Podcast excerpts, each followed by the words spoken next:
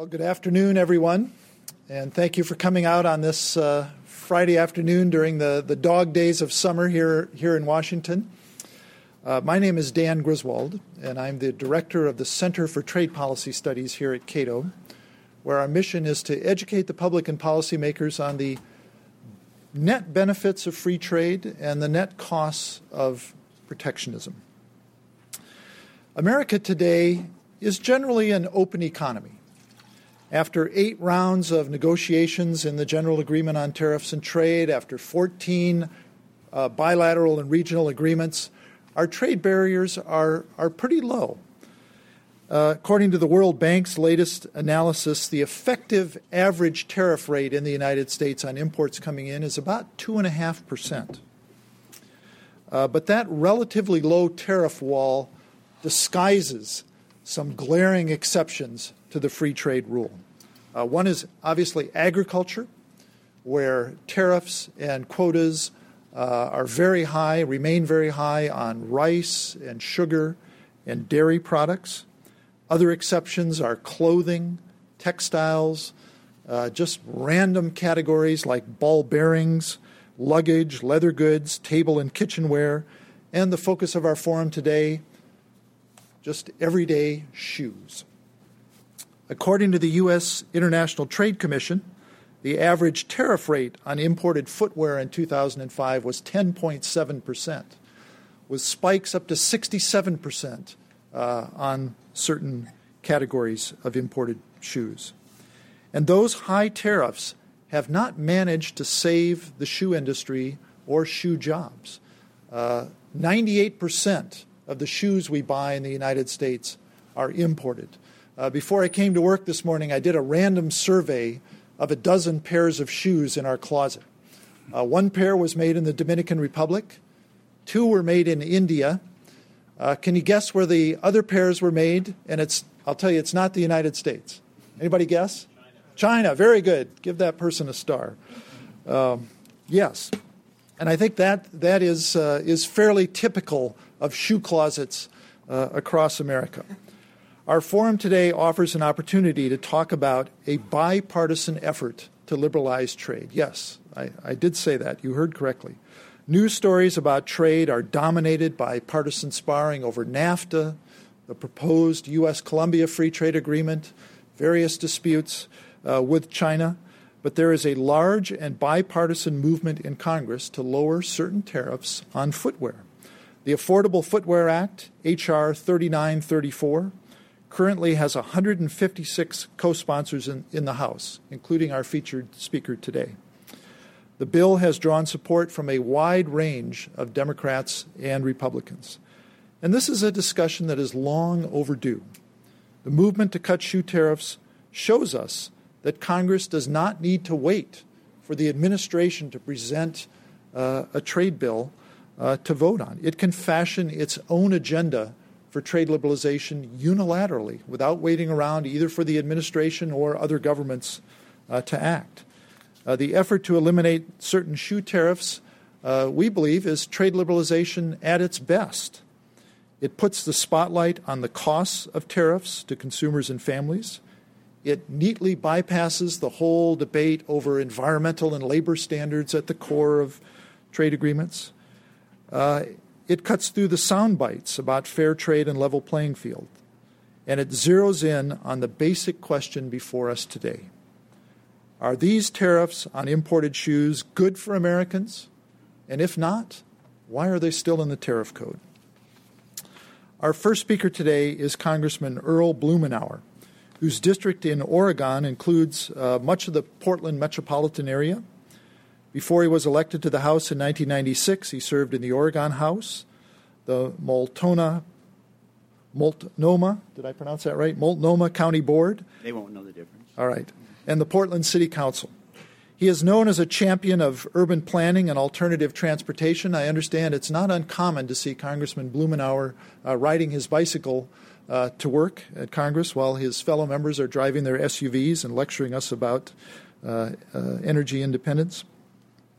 Uh, on trade, Congressman Blumenauer typically votes in favor of reducing trade barriers and subsidies to trade. According to the Cato Institute's uh, Trade Vote web feature, which I all invite you to use at freetrade.org, he has voted in favor of lower trade barriers 73% of the time, including free trade agreements with Peru, Morocco, Australia, Bahrain, Chile, and Singapore, expanding trade with Cuba, uh, the Andean Trade Preferences Act, and normal trade relations with Vietnam and China. He also has consistently voted against agricultural subsidies, including the most recent Farm Bill. And of course, he is one of the co sponsors of the Affordable Footwear Act, which he will talk about uh, shortly. The congressman is a member of the House Budget and Ways and Means Committees and the Select Committee on Energy Independence and Global Warming. He holds a law degree from the Northwestern Law School of Lewis and Clark College. Please join me in welcoming Congressman Earl Blumenauer.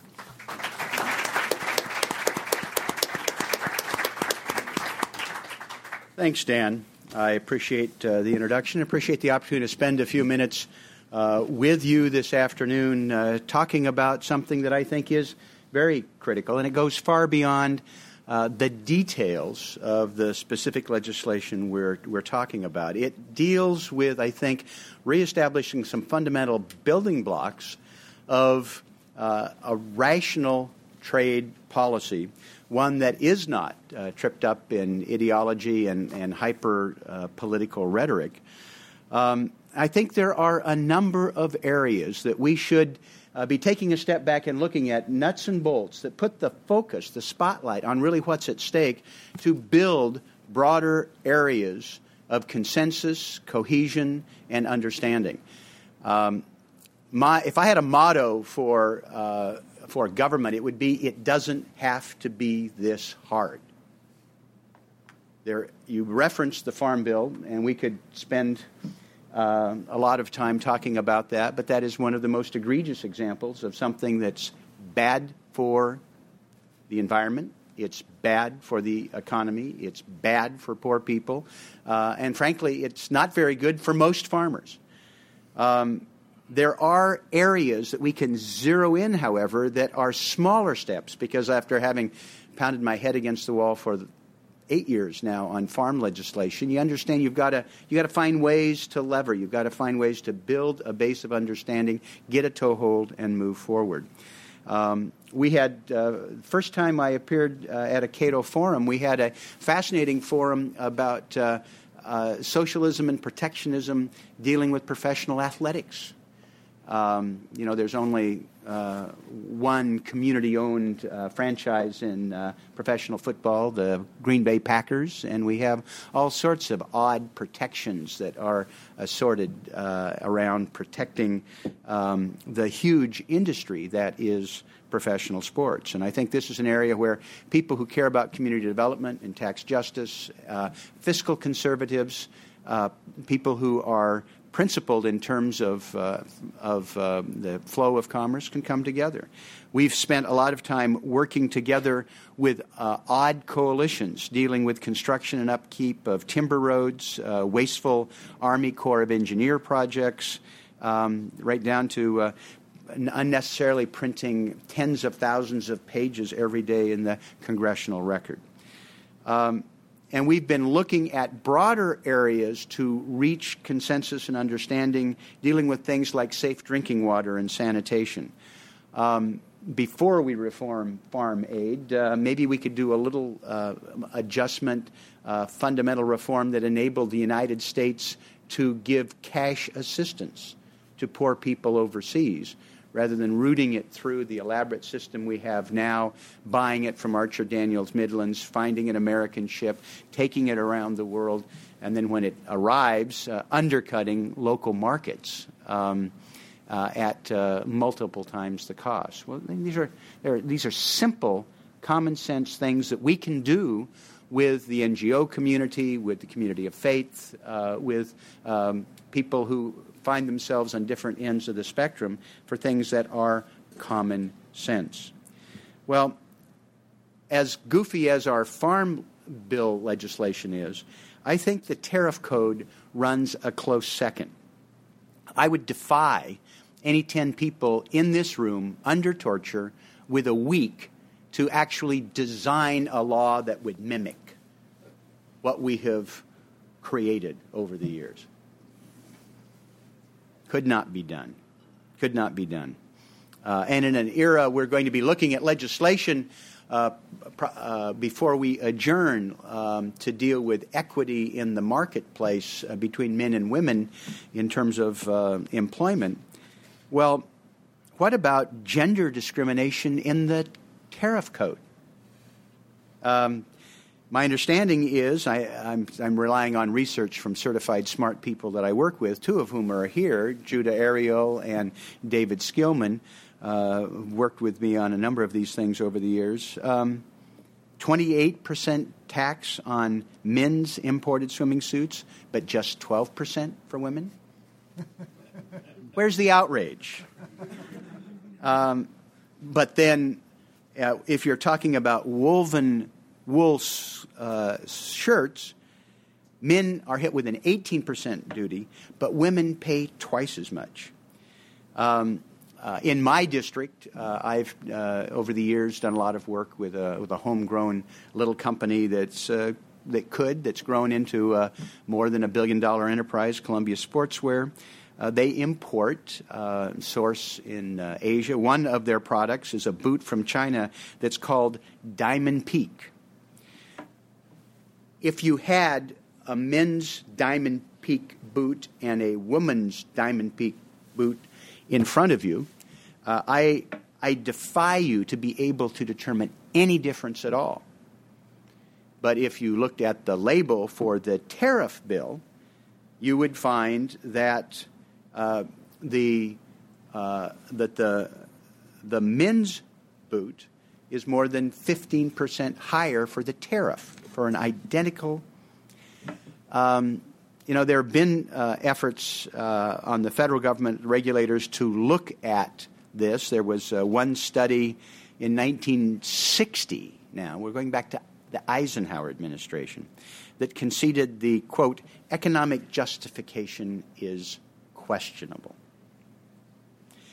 Um, well, they, ri- they raise the prices of imports, um, and oftentimes there's a distorting effect uh, because of the differential in terms of tariffs, where they are, it, it influences the location of production uh, loca- uh, uh, facilities, um, not where they are going to be the most efficient and inexpensive overall, but playing the tariff game. Um, there are, I think, legitimate concerns about trade role in dealing with productivity. There's lots of, of, of, areas that experts can talk about the distortions about trade, and there's um, uh, and we have heated discussions dealing with environment and labor conditions and whatnot. But one of the things that appears to be very clear is that the inexpensive goods that are typically consumed by lower income Americans are paired up. There are uh, higher income Americans tend to uh, purchase um, a greater portion of of uh, services. Um, the fact that the rate of inflation and the competition for the lower end items, particularly footwear um, imported, um, has gone up so much less in terms of inflation than the, uh, than the more expensive services that are consumed by higher income people. This actually has helped hold down the cost of living for a number of poor Americans. Even people who are uh, quite cranky about some of the dislocative effects because the impact uh, of dislocations within the manufacturing sector have been felt differentially and they, they fall uh, disproportionately on some of the people involved in it. It's, and it's, it's a real and serious issue.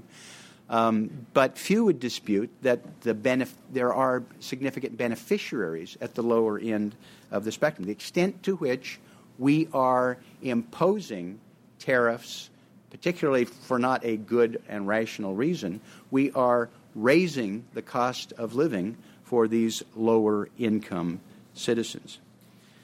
Um,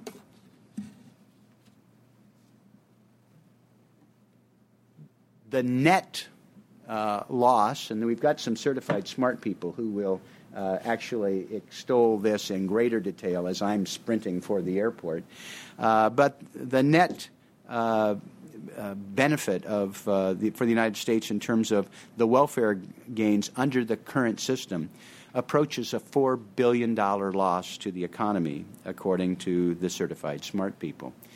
So, what do we do? Um, periodically, uh, we have items that uh, are brought forward um, uh, under miscellaneous tariff legislation to deal with some of the things that are the most egregious.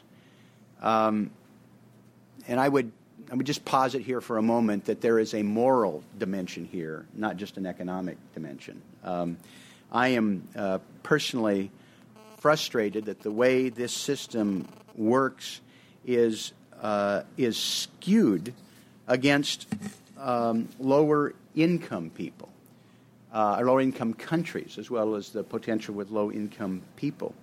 Uh, I was in um, Thailand uh, right after the tsunami, and we were talking about things that we could do to help in the reconstruction of uh, Southeast Asia. Um, and one of the suggestions that was advanced is maybe there would be a, a little uh, tariff relief, not so much money that was coming in, that we were uh, collecting more in shrimp tariffs from Thailand than we were planning to provide uh, with reconstruction benefit. And this would have been something that would have helped people who were at work. Um, I've had this conversation uh, uh, with um, uh, the president of Pakistan, uh, who was uh, seeking aid in the aftermath of the war on terror and did not know, embarrass him in, in the meeting we had with the Foreign Affairs Committee, but just saying, well, you know, wouldn't you be better off if we did a, if we just uh, maybe cut you a deal on uh, the import tariffs on the on your uh, textiles? Um, and he acknowledged that that might be helpful we continue as a country to discriminate against the poorest in the world. We collect more in tariffs from Bangladesh than we do from England. We focus on the areas that they are most competitive uh, to protect, uh, at times, some areas that it's arguable that we don't uh, and shouldn't be providing that protection. Um, agriculture is the worst is the worst example where there's some comparative advantage and make a huge difference to poor and developing countries.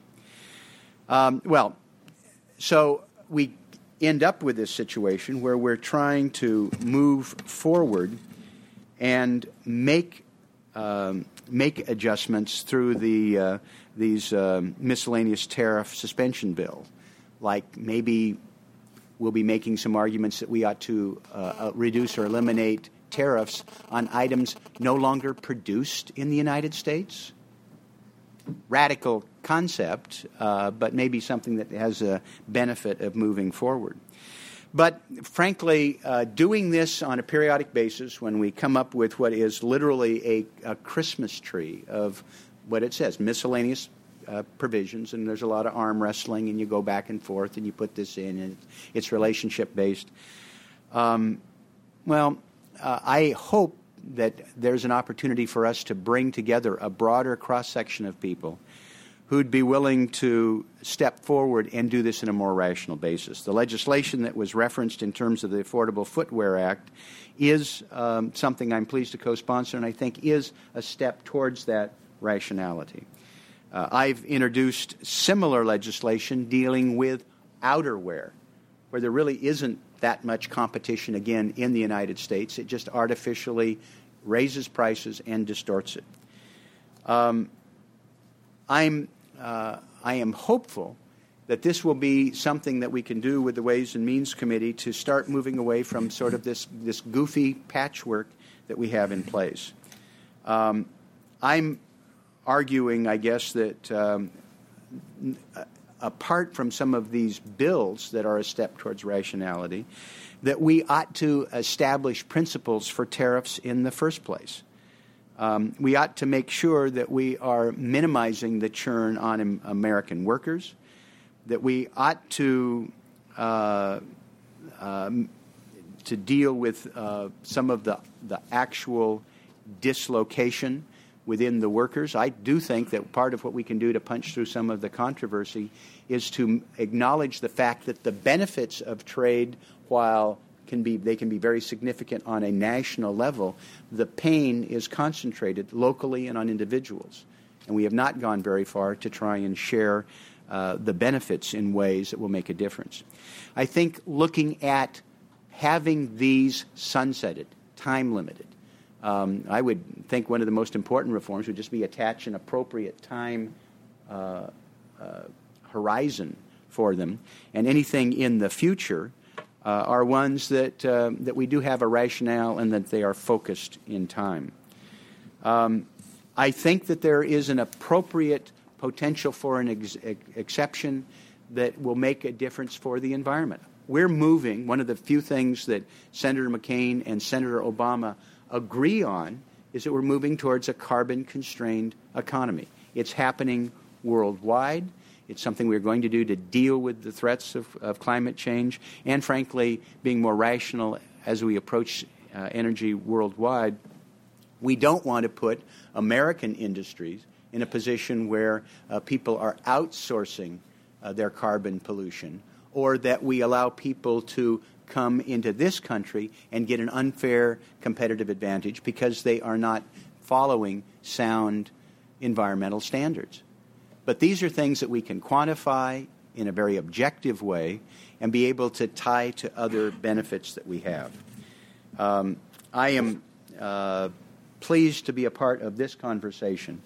Um, I am pleased to be working uh, on ways to try and reestablish a bipartisan conversation on trade, one that is not designed to draw bright partisan lines, but instead one that is trying to identify what the national interests are, how we can build international cooperation, and dealing with uh, this footwear conundrum and the goofiness with the tariff system.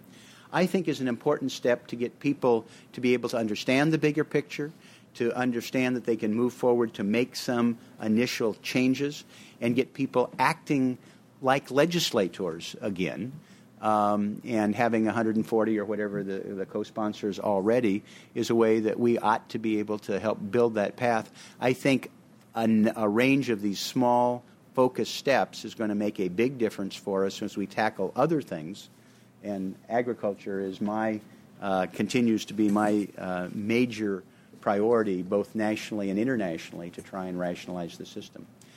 Uh, I appreciate the chance to share in the conversation. Um, mercifully for you, I am on my way to the airport, um, and you do have two certified experts here who can uh, deal with this in greater detail. But I appreciate being a part of the conversation. Time to take a few questions. If there are questions or comments, I would be happy to entertain and them. You're a pro at this. If you just want to call on somebody, if uh, the congressman does have time for okay. uh, two or three just, questions. Just uh, tell us who you are and what's on your mind.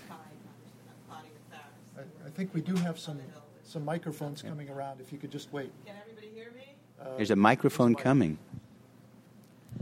I note with interest that the bills that you uh, sponsored were bilateral trade um, bills. Can you give us your comments on the difference between free trade and bilateral trade agreements?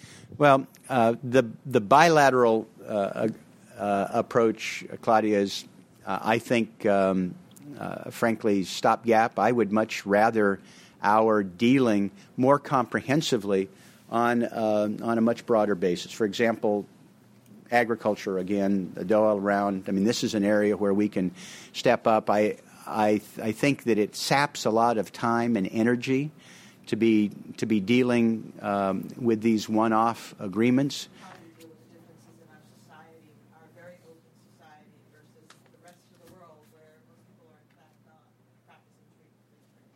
Well, well, first of all, the United States ought not to be afraid to lead by example. Now, some of these, I mean, we've already, if you, if you look at what we've done with our tariff system, actually, um, we, we have amongst the, the lowest uh, already in the world. Um, there are ways that we can make these budget neutral. Um, we have a, an entire tax code because of the strange way that Karl Rove and Tom DeLay uh, structured their tax cuts so that they would all expire next Congress. I think they had a different strategy in mind, and they thought that they would be calling the shots. But they've fixed it so all of these, all of these tax code provisions expire. There are opportunities for us to make modest adjustments uh, and to be able to deal with the economic consequences for some of these tariffs. I, I, mentioned there are some things that we no longer produce, for example, in the United States that have tariffs attached to them, uh, the differentials, uh, being able to streamline. Um, I personally think that it's that we could buy out, for example, the sugar people uh, instead of paying year after year after year the American consumer and the American taxpayer and distorting global markets to be able to uh, the to be able to just sort of cut through this and not be held hostage to the sugar interests, which you know what happened with CAFTA. Um, uh, the uh, the notion that that we are in an energy crisis and ethanol is one of the potential um, saviors putting aside for a moment that the goofy corn based ethanol, it's not clear that it produces more energy uh, uh, than are required to create it in the first place. Um, why are we having uh, uh, quotas and uh, tariffs on imported ethanol? Um, these are items that I just think uh, it's not fair to the poor countries that uh, what we're doing with cotton subsidies literally um, can be the difference between li- for life and death for poor cotton farmers in Mali. And it doesn't make that much difference to the strength of our economy. And in fact, I can make an argument in terms of the costs and consequences for water and energy for us to go cotton in the desert, heavily subsidized in three or four different ways. Um, we would be better off eliminating that treatment phasing out uh, uh, payments for farmers themselves and moving them into areas where they can be competitive and sustainable. Uh, I would much rather take it up to that level than have hundreds and hundreds of bilateral agreements that we have to work our way through, we have to arm wrestle, and at the end of the day, the pattern is probably not uh, putting us any better off in a net con, uh, in net terms but there are wild disparities country to country, agreement to agreement, and I, I just think it's not worth the effort. Congressman, how about one Good to more, see you again. One, one more question, and okay. Um, and please wait for the microphone to come around, and please give your name and, and affiliation, and get right to the question. Sorry, that touched a button, and I shouldn't have taken that much time. Who, who would you like to? Sir. Thank you. Um, Per Kurowski, Voice and Noise Foundation a question about how much data do you have on the distribution of the cost and benefits within different states in the USA? Uh, orange uh, growing, for instance, is paid for the whole country and benefits very local areas. How, wh- what type of uh, information do you have on that to work on each day? And who is the really powerful in the, at the moment of decision, the individual state or the land as such? Well, um, I think in tariffs, uh, farm policy, you know, the real power is sort of the inertial forces and the people who already have a strong vested interest. Um, the uh, the data is pretty clear in a number of areas. I mean, I don't want to keep hammering on the farm thing, but the benefits flow to a small handful of growers um, in uh, a few states um, the estimates are that uh, less than two dozen congressional districts get over half the net benefits. The, um, and the, but the fact that we have this information available seems to have very limited effect on the decision making process, in part because of these things get wired into law, in part because there are vast networks very sophisticated, smart people who grow up defending it, and because we don't look at them comprehensively. the extent to which we are able to elevate this to a broader um, discussion and be able to work with the American public and business and a whole range of other interests, um, they would be better off if we dealt with it comprehensively. The system is stacked against doing that, but uh, the extent to which we can, I think it will be easier. In the meantime, we can take some of these very glaring examples, demonstrate why it's not working very well, and how we're all better off. Um, but data seems to influence this not a lot. Congressman, can I sneak in one quick question before you? You're the moderator. Uh, according to an analysis, your bill would eliminate uh, tariffs on about uh, 60% of the shoes and about 40% of the revenue. Anyway, it, it, covers, say, about half the shoes. Right. How come you didn't uh, eliminate tariffs, go after the tariffs on the other half of shoes that Americans wear? The goal here is to try and deal with something A that will pass, B has minimum in terms of economic impact, uh, and C that it that goes after the areas that's most egregious. And the area that it is the biggest problem is frankly on the lower end. And we we can take care of more product for more people at less cost, um, and I think have a better chance of getting it passed. Well, Congressman, thank you yep. very much no, for my, hanging around my Washington. Thank you very much. I know uh, Congressman Blumenauer would, would rather be in Oregon right now, but thank you. Be there tonight. Well, our next speaker is Ed Gresser, Director of the Project on Trade and Global Markets at the Progressive Policy Institute. Uh, PPI is another think tank in town uh, that describes itself as uh, with a mission to define and promote a new progressive politics for America in the 21st century. A lot of people affiliated with it might be called New Democrats, um, talking about technology and markets in the context of traditional progressive uh, values. Ed's research at PPI has focused on, among other areas, uh, the U.S. tariff system and its effects on low income households here in the United States and poor countries abroad. before joining PPI, Ed served as a policy advisor to U.S. Uh, Trade Representative Charlene Barshefsky uh, during the Clinton administration. And before that, he was legislative assistant and then policy director for Senator Max Baucus, the uh, Montana Democrat, who's now chairman of the Finance Committee. Ed holds a bachelor's degree from Stanford University and a master's degree from Columbia University. And he is also, also author of a very fine book, which I highly recommend. I've been recommending this to a lot of people Freedom from Want American Liberalism in the Global Economy. Uh, this book should be read by every member of Congress, but in particular, Democratic members of Congress. I think that was Ed's uh, target audience, his fellow uh, Democrats. Two of the most important themes of the book are that trade liberalization has been an important legacy of Democratic administrations from Franklin Roosevelt, Harry Truman, JFK, and, and Bill Clinton.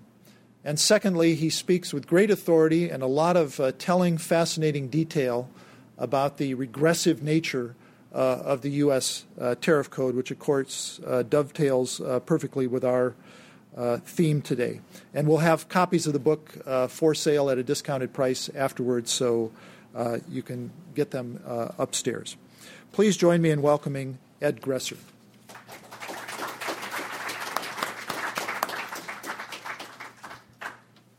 Thank you very much, Dan. It's very kind of you. I'm very happy to be here at Cato. I always admire Cato's work and find it always one of the places in Washington that produces original work, things that you can't predict, and things that are fun to read. So you know, I return the compliment and urge you to sign up for Cato's uh, trade free trade project. And let me start here.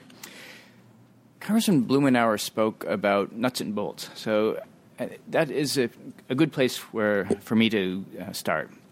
I'll give some nuts and bolts about the tariff system, and then talk about the treatment of shoes in particular and the bill. But let me begin with a little bit of show and tell. This is a you know, typical Payless pair of shoes. I always find when we talk about trade policy, it can be kind of dry. You're talking about flows of goods and tariff rates and these sorts of things. They they come home more clearly, I think, when you have something tangible to see and to touch. So, uh, let me pass them around. Um,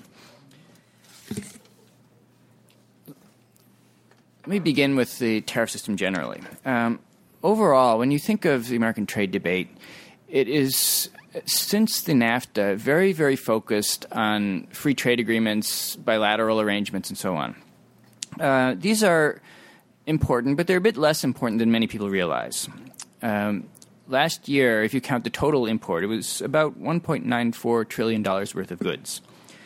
About 406 billion of this, which is about 21%, came in under the NAFTA and the other FTAs. Uh, this means that 1.5 tri- something trillion came in under the permanent normal tariff system. So that's about four fifths of imports. And when we're talking about how U.S. trade policy operates, what happens under the FTAs is an exception, and not a trivial exception, but not a, a huge one either. How does this uh, overall tariff system work? Roughly, if if you look at the amount of money it raises, it's $26 billion last year. This makes the tariff system the smallest of America's six main taxes. Uh, income tax provided $1.2 trillion, payroll tax 870 billion, corporate tax 370 billion, excise taxes on gasoline, liquor, and cigarettes 73 billion, estate and gift taxes 26.04 billion, tariffs 26.01 billion. So tariffs are about 1% of the government's revenue. This figure has been roughly consistent since the 1940s, so a quite small area of taxation. Now look more closely. What what is uh, included in this $26 billion? Um, roughly speaking, uh, the tariff system is mainly a way of taxing a few light industry products. These are clothes, shoes, luggage, and household linens. Clothes are the biggest part of the system, $9.5 billion last year, or about a third of all ta- tariffs.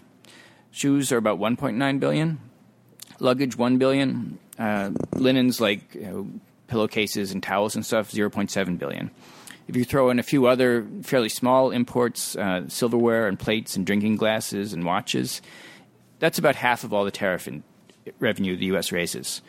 The in total, these products cost about 110 billion. So they're about 5% of imports. They provide half of all the tariff money. To put it in context, um, last year we had 350 billion dollars in energy imports. That raised about 0.3 billion in tariff money. Uh, 140 billion in cars. Uh, that's about 2 billion, about the same as shoes. 25 billion in steel raised 0.1 billion dollars. 100 billion dollars in computers, about 20 million dollars. So if you think of the tariff system, you're really thinking about a relatively small swath of goods that are bought by families for their bodies and their homes. Another way of looking at it is what is the overall tariff rate? If you look at the tariff rate on these high tariff products, on average, it comes to about 13%. Tariffs on everything else are about 0.6%. So they're about you know 10 to 20 times higher than the average. Two further points about the system. Um, I'll come to clo- shoes in a, in a bit. One is that tariffs in general are a pretty inefficient way of raising taxes because they cost the public a lot more money than they provide for the government. In the case of the household goods, $13 billion is collected by the, the government at the ports it is part of the landed cost that buyers in the retail industry pay for the products. They mark up off that landed cost, and then states apply sales taxes to the marked up value. Roughly speaking, this, these things triple the cost of a shirt or a pair of shoes between the port and the cashier. So while the government gets about $13 billion, the public, the shoppers, probably lose about $40 billion to the tariff system. So it's a much more costly for the public way of raising money than our income taxes or sales taxes or other forms of taxes. Second, the tariff system in the world of American taxation is a remarkably regressive system. This is, in general, because it is a way to tax necessities of life rather than luxuries, and in particular because, as Congressman Blumenauer mentioned, taxes on cheap and simple things that are bought by poor people and lower income people and middle class people are very systematically higher than tariffs on the comparable luxury goods. So I'll give three examples I looked up this morning from our ITC. Uh, one is a sweater. Tariff on a cashmere sweater is 4%. Tariff on a wool sweater is 16%. Tariff on an acrylic sweater is 32%. So the people who are buying acrylics are quite heavily taxed, and the people who are buying cashmere are not um, tariff on a silver plated fork is 2.7%. Tariff on a cheap stainless steel fork is 19.4%. So if you're going to restaurants, if you ever are, you know, fortunate to go to a dinner at the Willard Hotel, uh, the Willard Hotel is not heavily taxed. But if you go to Adams Morgan, these little Salvadoran restaurants, they're quite heavily taxed. Finally, the tariff on an expensive pair of leather dress shoes is 8.5%. This is the type of thing we'd buy from Italy. Uh, the tariff on the type of cheap sneakers I've handed around, uh, depending on the tariff line it received, was between 48 and 67 percent, uh, almost 50 times the average American tariff rate.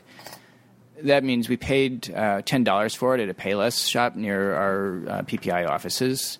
Probably the tariff alone accounted for about $3.50 of that store price because of the retail markups and state sales taxes. So overall, this uh, tariff system in general is easily the most regressive of the government's six main taxes, even though it's the smallest of them. And it is also it is also I mean, it's so regressive that it's the only federal tax, I believe, that imposes a higher rate on poor families and on wealthy fa- families. That's that is, it takes a higher share of a low income family's paycheck than of a middle class family or a wealthy family. And the shoe tariff in particular is probably the most regressive policy the U.S. government has. Um, because the tariffs on the cheaper, cheapest kinds of shoes are so high. What is especially striking is that tariff system is generally now justified as not as a way of collecting taxes, but as a job protector. And here you can see, even in the case of this extremely high, 48% tariff, has turned out to be quite useless. Um, shoe tariffs last changed, as Congressman mentioned, under the Eisenhower administration. They've been excluded from all the big trade agreements since then. Nonetheless, um, shoe employment was about 250,000 in the 1950s. Now it is 15,000, down by 95%. Um, most of the shoe jobs in the U.S. are design, marketing, um, you know, high end of the business. The types of shoes made in the U.S. are mainly specialized protective gear for the military and for hazardous industries. That particular type of sneaker hasn't been made in the United States since at least since the 1970s. So in this case, it, the system has completely lost its relevance to trade what everyone thinks about economic theory and trade theory, and has transmuted itself in, entirely into a, uh, a, form of taxation, and a, quite a pernicious one. The same sorts of trends are underway in most of the other high tariff manufacturing industries, that is to say, clothes and luggage and so forth. But shoes are the extreme case. Um, for the very high cost they impose on low income families, and for the job protection, which is nil. Um, now, this is been a lot of talk about the bolts of trade policy, but I think at the end of it, you come to something that's quite nuts, uh, to use uh, you know Congressman's term. Uh, that's why I think in the AFI we have a you know, quite small loss of revenue to the government, something that they can easily afford, a you know small but important savings for families, and a tax policy whose benefits will go uh, above all to the low income families who need them most. And that is why I think it's a, a, very good idea, and I'm very happy to see Cato giving us this chance to talk about it. Thank you very much.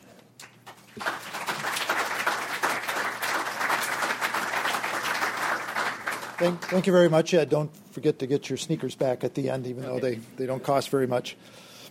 Uh, our final speaker is Bill Hawkins, a senior fellow in national security studies at the U.S. Business and Industry Council Economic Foundation. Uh, there, he specializes not only in trade but in uh, foreign policy and national defense issues. The Business and Industry Council describes itself as a, a trade organization of 1,500 small and medium sized companies, many of them uh, family owned, privately held. Uh, and these companies generally support uh, the free enterprise system, low taxes, uh, but they are also wary of the impact of trade liberalization. Uh, before joining the Council's Education Foundation, Bill was an economics professor at uh, three different universities and a senior research analyst for Representative Duncan Hunter, the San Diego Republican who, who ran for president earlier this year. Uh, Bill has written extensively on trade and security issues, and he and I have even uh, dusted it up occasionally in a gentlemanly fashion on, uh, on cable TV. Uh, he holds graduate degrees in both economics and history. Please join me in welcoming Bill Hawkins.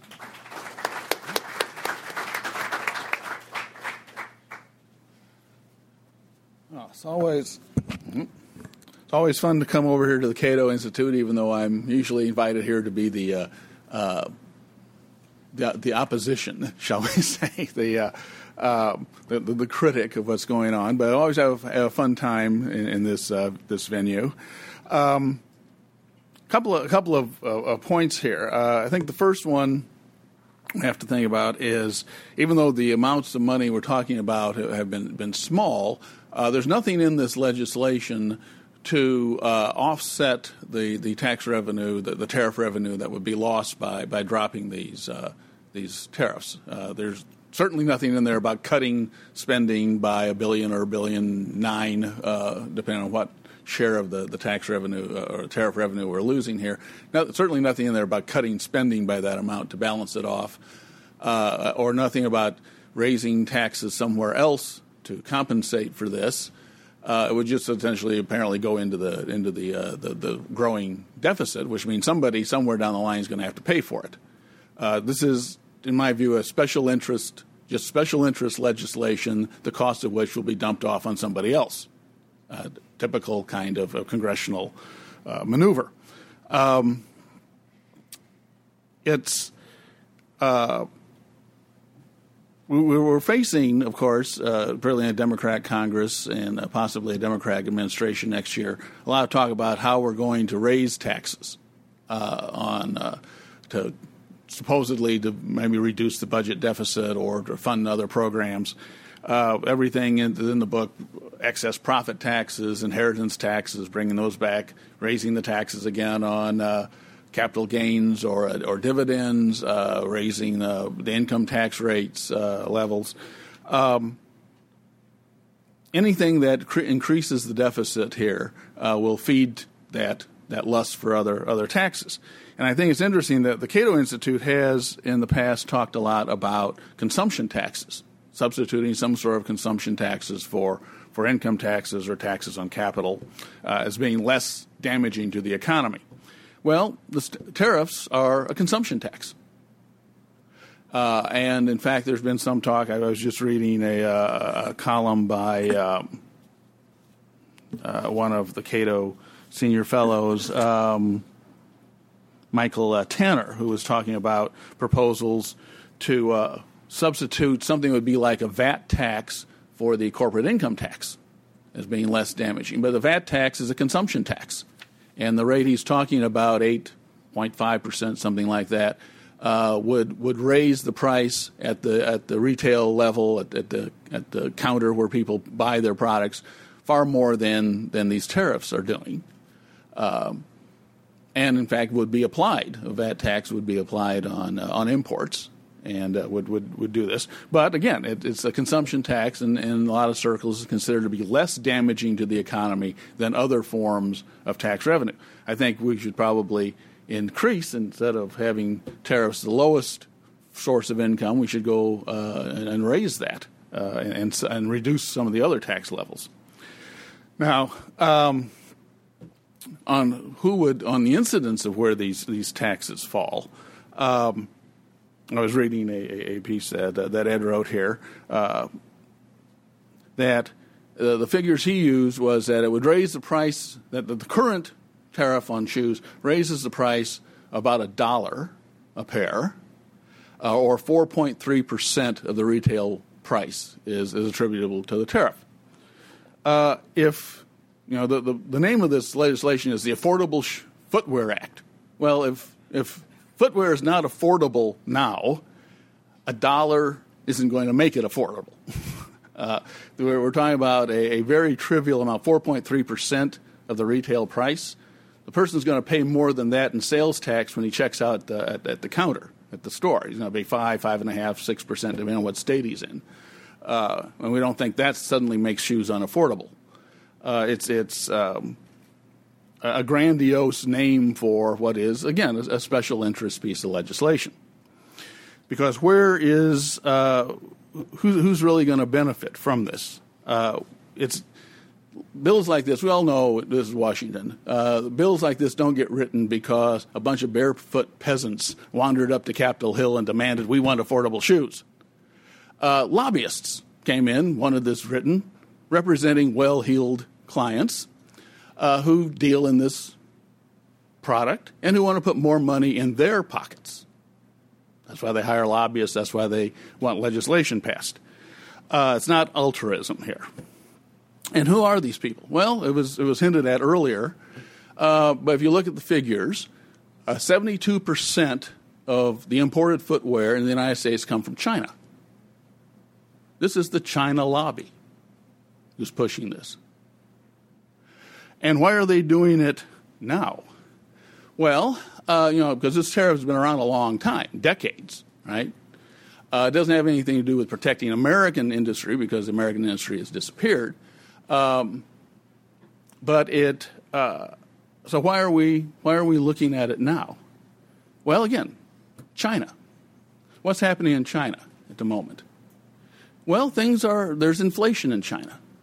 Wages are going up in China as they develop, which is a good thing for the Chinese, uh, Chinese workers. Uh, transportation costs across the Pacific, oil, to move those ships full of, of cargo, of exports, is going up. They're looking for a way to cut their costs to offset these rising costs in producing things in China. And they figure, okay, we'll just get the American taxpayer to help us here. We'll cut American taxes and we'll pocket the difference uh, and that'll help offset our, our rising costs in, in Asia. Well, I think we've helped the Chinese enough. We've had a uh, we've run a trade deficit with them. Uh, I think it was 256 or something billion dollars last year. We've given them a tr- over a trillion dollars this decade in our trade deficit. Uh, I think that's enough help. We don't need to start changing our tax ben- tax laws to benefit the, the Chinese producers and those who in the U.S. are, are in bed with them. Um, especially when uh, we know what you know the, the, Chinese may be doing with this money. Uh, Congressman uh, Blumenauer was here was talking about how well it would be all right to have uh, tariffs, say, to protect us from uh, foreign trading partners who would try to use uh, pollution or, or, low pollution standards, outsourcing carbon, whatever, uh, to, uh, to, to get a competitive advantage on us. That, that was all right. That was a strategic reason to use a tariff. Well, I think a tariff to uh, restrict trade with someone who will use the benefits of trade against us, as the Chinese do. Uh, look around the world. The Chinese, on every trouble spot in the planet, Chinese are on one side, we're on the other. Uh, they use their money to finance their military buildup, follow a foreign policy hostile to us. I think if the Progressive Policy Institute, if they have, have an interest in this, I'm sure they can't be happy with what's happening in places like the Sudan or Zimbabwe. These are not progressive places, uh, but they are supported and armed by China. And whatever the money is comes from is fungible. Chinese will take the money and they will use it to support their own ambitions, which are contrary to ours. So, what do we do? Who do we trade with instead? Because this is the real question. Tariffs are also used, and tariff policy and trade policy are also used to discriminate between friends and rivals. So, this bill, in fact, actually mentions that, but in an odd way. At the end of the bill, there's a, there's a section to bring Haiti under the CAFTA agreement for the in the basis of shoes, footwear. Haiti will get the same uh, preferential tariff treatment uh, as other members of uh, as members of CAFTA. Well, that's fine, except that if you eliminate the, the common external tariff for shoes, the preference under CAFTA doesn't mean anything. The preference is that you get a better deal than the other people who are not members of CAFTA. You eliminate the tariff, and there's no difference. You, there's no, no basis for a prefer, preferential trade uh, relationship. And we have to remember that when CAFTA was passed, uh, China was very much in the minds of the congressmen who, who voted for that. Um, there was very little support for CAFTA on basis of some general free trade notion. There wasn't a majority in either party for that. Uh, they rounded up the votes to pass it. As you remember, it passed very closely, one or two votes. Uh, they rounded up the votes to pass it on the basis that it was a preferential trade agreement, that it would help the countries of Central America and the Caribbean in their competition with China. Uh, Roy Blunt, the Republican majority, or at the time majority whip, um, said that. He told con- CongressDaily that that was the main argument that rounded up the Republican votes they needed to pass CAFTA, was that this was to form a trade bloc that could better compete against China. Well, if you eliminate trade uh, tariffs on Chinese goods, then you've eliminated the basis of, of CAFTA, the reason for CAFTA, uh, or any other trade uh, preferential agreement. Uh, the congressman said that he had voted for several preferential agreements. He, he wasn't necessarily happy with that approach, but if you look at the ones that were mentioned, Morocco, Singapore, those were strate- those were agreements that were made for strategic reasons for Morocco, Singapore, because they're allies, friends, and allies, and those who we want to trade with. Um, Mexico, uh, under NAFTA, uh, NAFTA wasn't originally passed with China in mind, uh, but Mexico is certainly worried about China. Mexico was the last country to agree to let China in the WTO because they knew China was their big competitive uh, enemy in, in, trade. And they have lost, they've had 40% of their shoe exports have, have been lost in the last few five, six years to the Chinese, even though they're sitting right next to us and have NAFTA uh, benefit. They're still getting overrun by the Chinese, both in our market and uh, they're maintaining high protective tariffs in their own to try and hold off the Chinese at home, too. Uh, if these costs are finally rising in Asia, then that gives Mexico a chance to recover because they are close to us. The transportation costs are lower. Um, and that would be a good thing. It would be much better to encourage trade, which is what NAFTA was supposed to do in the first place, to encourage trade uh, between us and Mexico and our neighbors in the Caribbean and Central America uh, than to uh, undertake policies that help uh, a rival in, uh, in China. Uh, on those grounds, actually what we should be doing if the current pres- preferential agreements aren't doing their job, uh, are not helping our friends enough, then we should maybe raise those common external tariffs, not cut them, raise them, so that the differential becomes large enough so that our friends and the United States can mutually benefit from our trade rather than continue trading where the gains from trade of our, one of our major partners is, uh, is used against us. Uh, that's the strategic approach, uh, which I think easily trumps the special interest uh, pleadings of, uh, that, that's behind this bill. Thank you.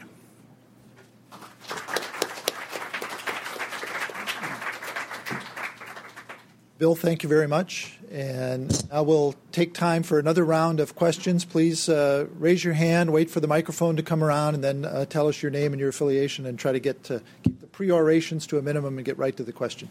Yes, this gentleman right there.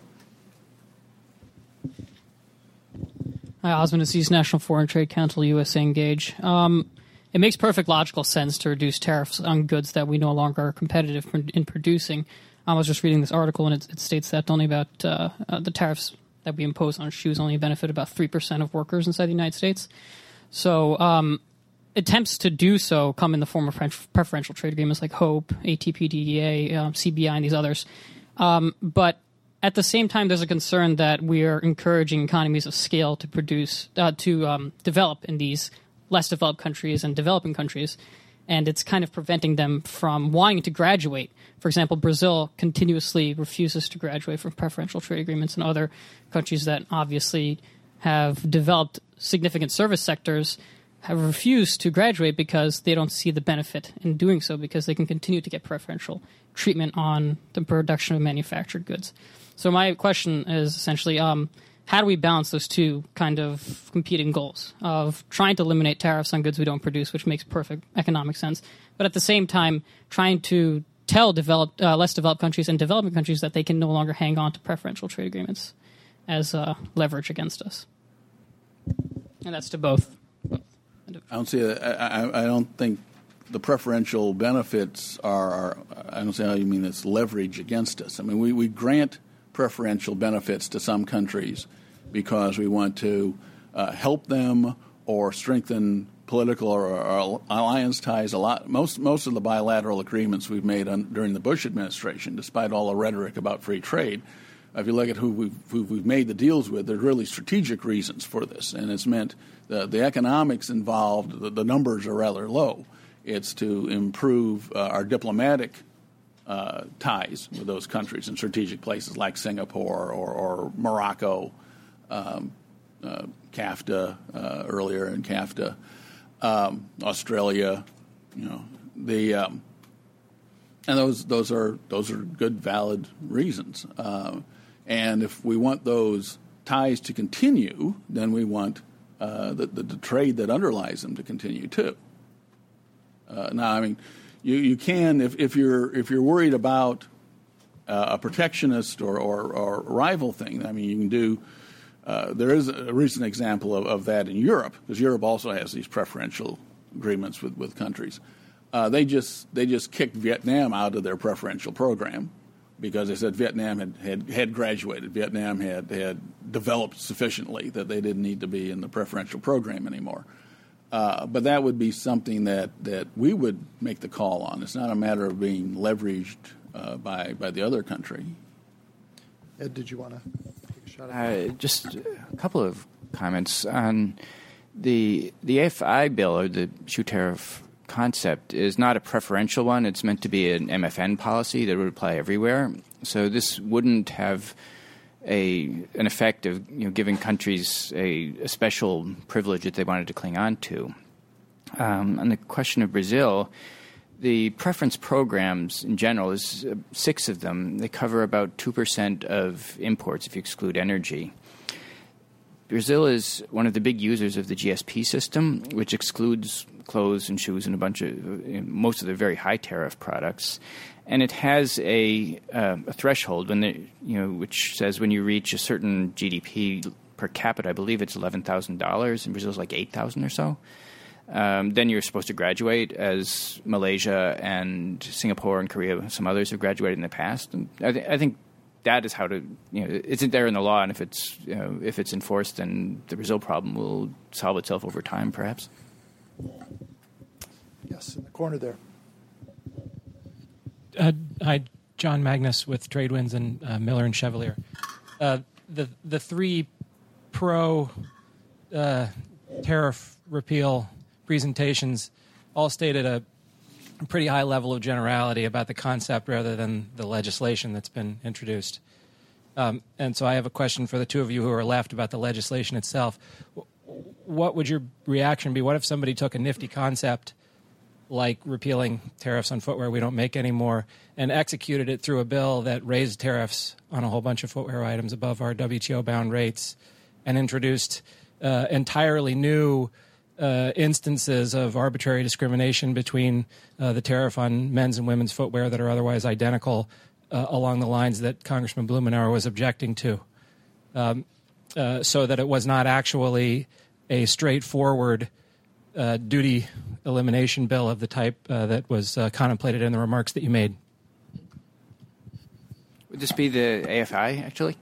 uh, yes, we've talked about this on the phone. Um, I'm not a, a, lawyer. What I would suggest is, you know, if there are technical issues, then have the you know the counsels and, and the committee examine them. But my my purpose really is not to talk about a bill line by line, but to talk about the concept behind it. And I think it's a good concept.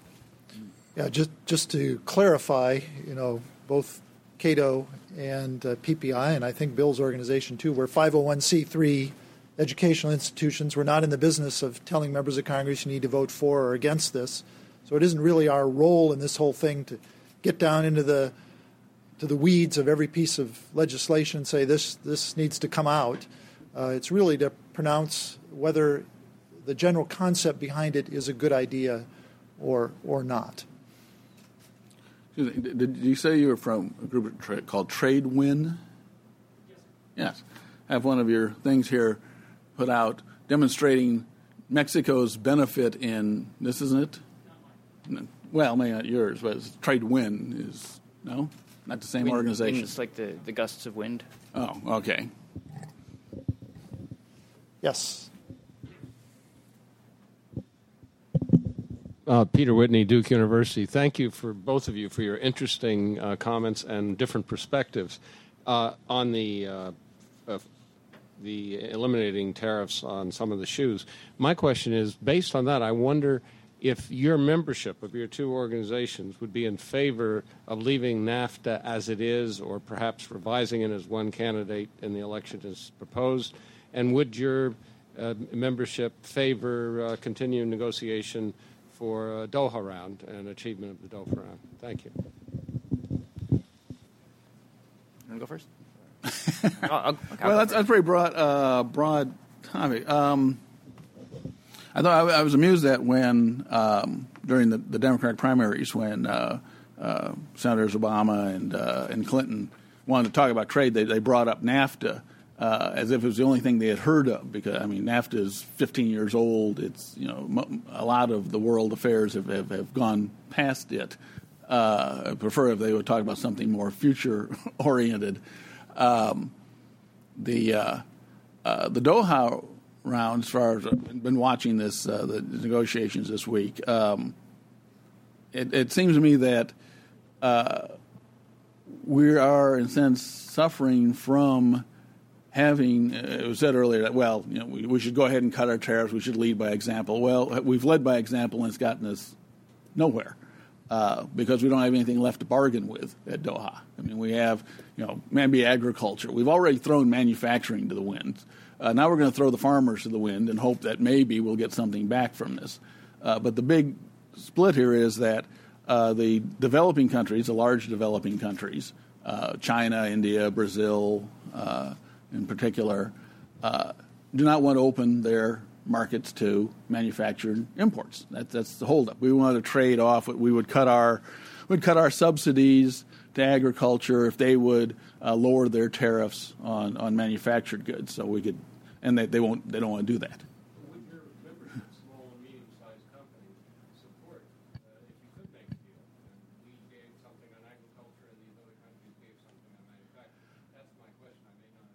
Well, uh, uh, our our view is that that the what, what, the developing countries are doing is is is smart from their viewpoint.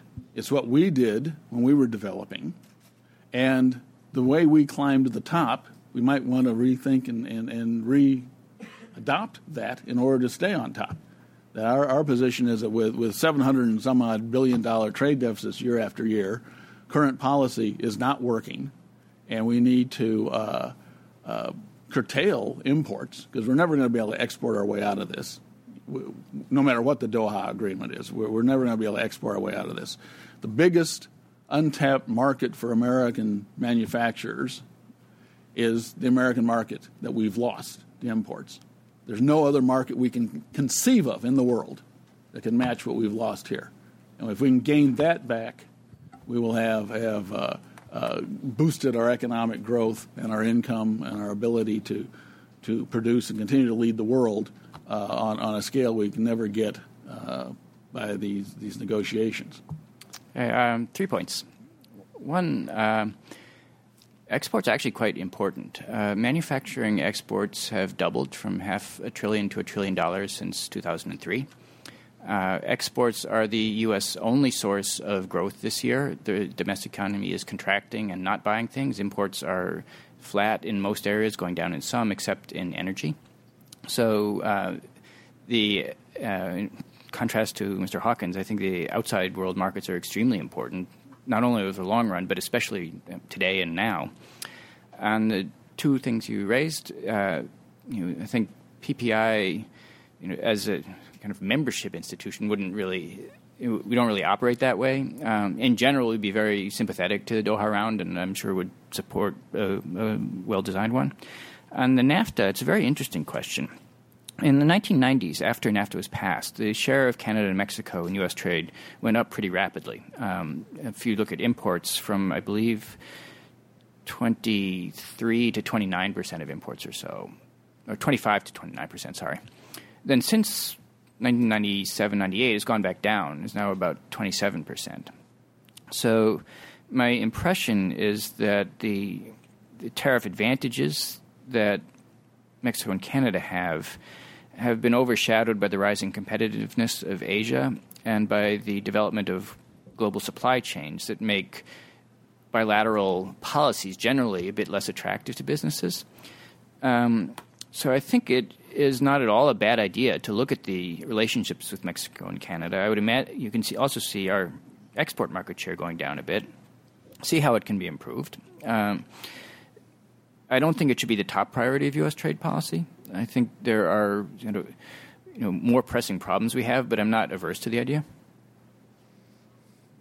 Uh, I, I, would add, Bill. Bill brought up the issue of did the United States grow to industrial prominence behind tariff walls, and there is a kind of uh, uh, seeming cause and effect in that we had high tariffs up up until uh, World War II, actually, and we did have rapid industrial expansion. I would just uh, I don't want to weigh in as a third participant here, but uh, Douglas Irwin of Dartmouth has done some very, very impressive work on this to show that the actual growth came in uh, sectors that weren't protected, uh, that was leading the growth during that time. And then in, Ed's book, he talks a lot about the post war period, which was a time of uh, very rapid growth in the United States and, and much lower tariffs. So, anyway, it's a very lively debate that Bill brought up, and I at least wanted to get that other uh, point out there. Do we have any, any further uh, questions?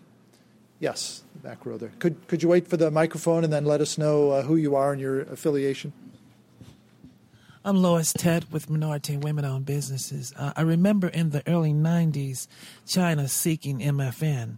Was there a limitation uh, to most favored nation status for them? Are they still there? Uh, I, I, know Colombia got uh, some kind of status from it because all the defense contracts, small ones, were being channeled toward them when I worked there, and I just wondered when he mentioned about most favored nation and Vietnam being kicked out. Is there, what do you, is there a limitation to that? Okay. Um, the U.S. relationship with China has changed basically three times. Um, we had a, total embargo on China between 1950 and 1973. Um, when President Nixon went to China, he lifted that embargo, so trade opened up again. Then in the year 1980, under President Carter, China was given what they call most favored nation treatment, which doesn't mean like best country. It's the it made them eligible for the, the permanent tariff system. Then in um, year 2000, this MFN treatment they'd gotten was made permanent. Um, so it, there's no time limit on it. But China is not given any preferential treatment. It's treated um, much as we treat Europe or um, other countries that are not the beneficiaries of special arrangements. Vietnam as well.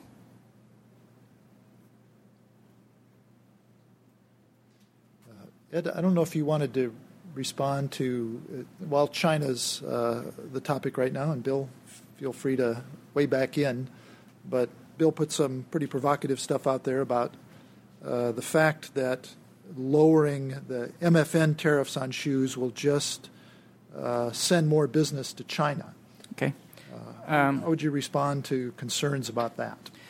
Well, uh, I don't think it will, actually. If you look at shoe imports, uh, as we are in this bill, uh, we had about 2.43 billion pairs of shoes come into the U.S. last year. Um, 2.40 of these came in not through NAFTA or CAFTA or any other special arrangement, but under the permanent tariff system. This is largely because uh, the shoe manufacturers are not China. They are companies run by Taiwan, Taiwanese and Hong Kong and Korean businesses who are manufacturing in China. Some of that has shifted to Vietnam, a little bit is in Indonesia. So the people who are benefiting, you know, if you're thinking of manufacturer benefits, are basically Taiwanese and, and Koreans. And they will set up in the places that they think are most uh, convenient for them, which is what they've done. They may move on from China, they may not. But if 72% of shoes come in from China with tariffs, and only uh, 1% of shoe imports come in from preference countries, then I don't think this is a very significant issue. Uh, those aren't big industries for the CAFTA countries, and it's not particularly a big industry for Mexico. And if they can't succeed with a you know, an edge of 20 to 67 percent, um, they'll have to think of how to become more competitive before they should think about trade policy. Bill, I'll, well, I'll give you the last yeah, my, word. Well, my my point was that, that the timing of this bill, I think, is, is maybe heavily influenced by the fact that it is becoming more expensive uh, in China to produce things for a variety of reasons transportation, higher wages, inflation in China, pressure.